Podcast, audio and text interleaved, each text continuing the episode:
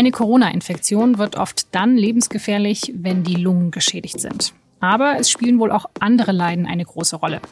Das weiß man, weil Pathologen Menschen obduziert haben, die am Coronavirus verstorben sind.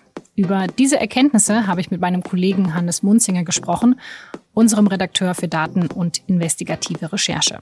Sie hören auf den Punkt, der Nachrichtenpodcast der Süddeutschen Zeitung. Ich bin Laura Terbell.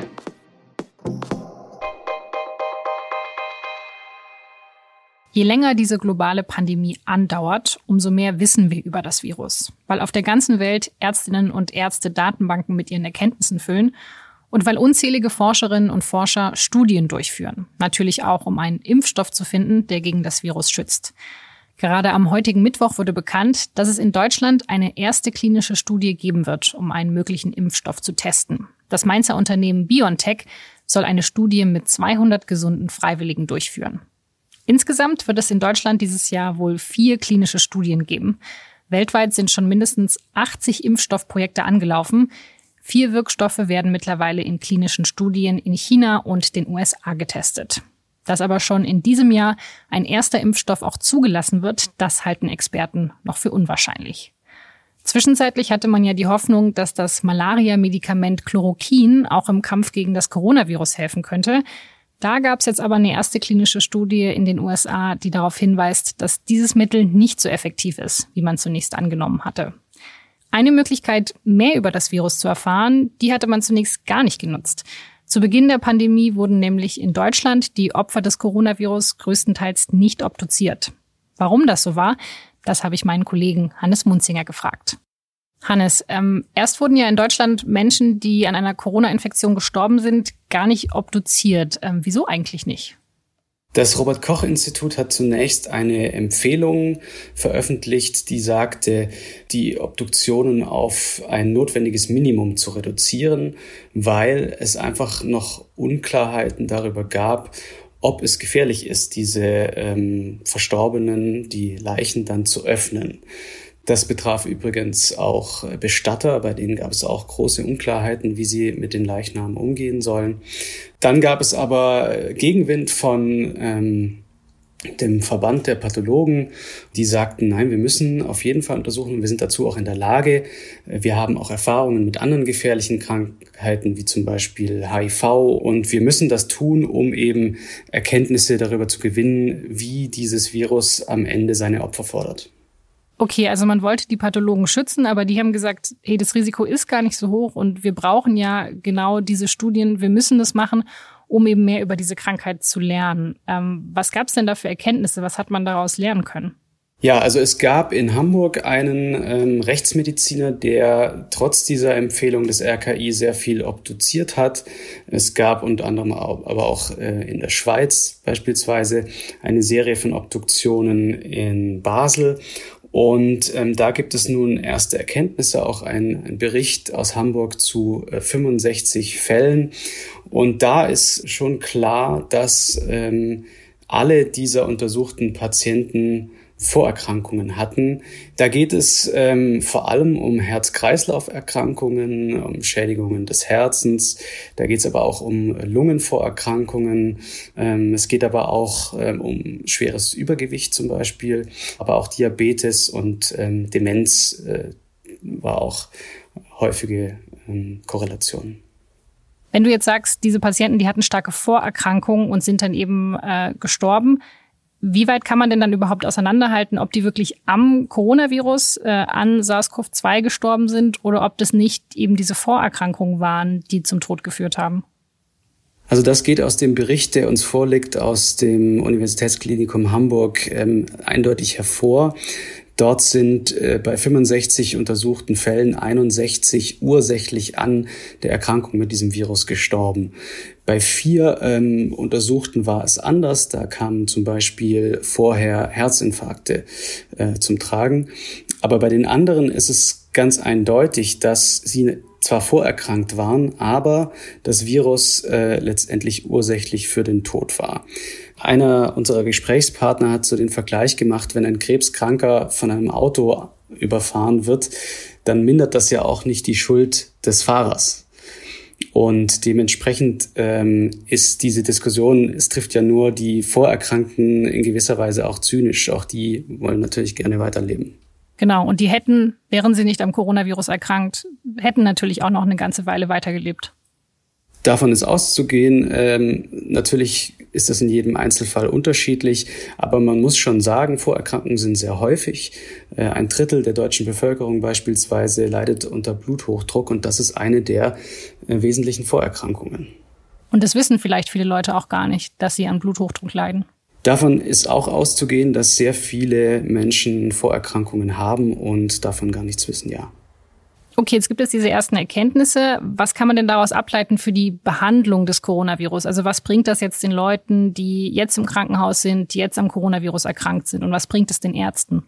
Also man kann aus diesen Erkenntnissen natürlich noch besser einschätzen, wer besonders gefährdet ist, weil man äh, ableiten kann, wenn jemand Bluthochdruck hat, dann ist er besonders gefährdet. Ähm, es gibt aber auch weitere Erkenntnisse, beispielsweise aus äh, Zürich. Dort wurden eine ganz kleine Zahl von ähm, Toten obduziert. Ähm, da erkannten die Pathologen, dass dieses Virus eben nicht nur die Lunge angreift, sondern auch andere Organe. Und das erklärt wiederum, warum einzelne Patienten an diesem Virus verstorben sind, die gar nicht beatmet werden mussten zu dem Zeitpunkt oder noch keine ausgeprägte Erkrankung der Lunge hatten, ähm, aber dann eben an, am Versagen anderer Organe starben. Und das ist ähm, etwas, was man natürlich ähm, ganz direkt in die Therapie äh, einfließen lassen kann. Das heißt, diese Erkenntnisse helfen dabei, dass Ärzte im Krankenhaus einfach bessere und schnellere Entscheidungen darüber treffen können, welcher Patient mehr Aufmerksamkeit braucht und wann. Das ist die Hoffnung, genau. Aber du hast jetzt ja gerade gesagt, dass es nur sehr wenige Fälle waren, die man jetzt da in Zürich obduziert hatte. Das sind natürlich auch immer sehr, sehr kleine Studien. Also wie gesichert sind denn diese ganzen ersten Erkenntnisse auch? Vielleicht, also es wäre ja schlimm, wenn man dann aus einer ersten Studie sehr, sehr starke Ableitungen zieht und dann eben mehrere Monate später merkt, okay, da hat man eigentlich falsche Schlüsse gezogen. Man muss hier sehr vorsichtig sein, Schlüsse zu ziehen aus diesen Obduktionsserien. Aber natürlich ist jede Information, die jetzt neu über dieses Virus gewonnen wird und wie es die Körper angreift, ähm, wertvoll. Und deswegen plädieren alle Seiten nun dafür, dass man vermehrt diese Obduktion durchführt. Das ähm, ist eigentlich eine Tätigkeit, die gar nicht mehr so ähm, häufig durchgeführt wird im Alltag der Pathologen. Pathologen sind heutzutage ähm, eher damit beschäftigt, Gewebeproben, die zum Beispiel Körpern entnommen wurden, zu analysieren, auf Zellveränderungen, um Krebsdiagnosen zum Beispiel zu stellen. Und nun rückt eben diese Obduktion äh, aber wieder in den äh, Vordergrund, weil sie einfach eine äh, bewährte Methode ist, um zu verstehen, wie so ein Sterbeprozess auch abläuft. Vielen Dank, Hannes Munzinger. Sehr gerne. Mit einer Mission auf dem Mittelmeer mit dem Namen Irini will die EU das Waffenembargo gegen Libyen besser überwachen. Und die deutsche Bundesregierung hat diesem Einsatz am Mittwoch auch zugestimmt. Deutschland will sich mit 300 Soldaten daran beteiligen. Die Mission ist explizit nicht dafür da, Geflüchtete zu retten. Die Bundesregierung erwartet für 2020 ein Defizit von 7,25 Prozent des Bruttoinlandsprodukts. Man geht davon aus, dass die Schuldenstandsquote, also der Anteil aller Schulden am BIP, auf insgesamt 75,25 Prozent steigen wird. Momentan liegt dieser Wert bei 60 Prozent. Die Zahlen gehen aus dem aktuellen deutschen Stabilitätsprogramm hervor. Mit dem Bericht meldet die Bundesregierung ihre Finanzen an die EU-Kommission. Im aktuellen Bericht steht aber auch, dass die Zahlen dieses Jahr wegen der Corona-Krise noch sehr unsicher sind.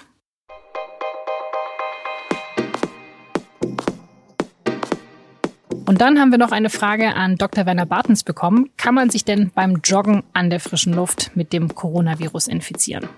Gerade wenn man manche äh, Jogger in äh, übervölkerten äh, Parks oder Flussauen sieht, die da eng überholen und wo dann wirklich ein Massenauflauf geradezu stattfindet, da muss man, kann einem schon manchmal Angst und Bange werden, weil da sicher nicht immer der nötige Mindestabstand von 1,50 Meter oder 2 Metern eingehalten wird. Andererseits, auch da gab es wieder eine aus meiner Sicht deutlich voreilige Studie aus den Niederlanden und Belgien, die hat quasi im Windkanal untersucht, wie sich Aerosole und Partikeltröpfchen verhalten, äh, wenn da unterschiedliche Luftströmung herrscht.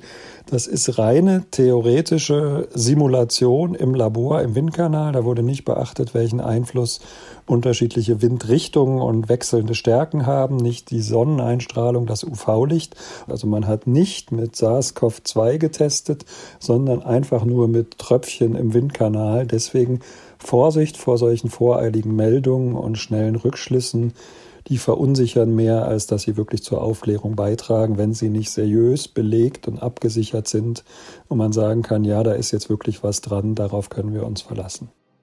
Das war Dr. Werner Bartens. Es kommt also auch hier auf den Abstand an. Und in allen Bundesländern gibt es ja jetzt Regeln, wann man in der Öffentlichkeit eine Maske tragen muss. Zwar nicht beim Joggen, aber zum Beispiel beim Einkaufen und in Bus und Bahn. Welche Regeln genau in welchem Bundesland gelten, dazu habe ich Ihnen einen Text in den Shownotes verlinkt. Sie finden diese Infos aber auch auf sz.de-coronavirus. Das war auf den Punkt. Redaktionsschluss war 15 Uhr. Vielen Dank fürs Zuhören.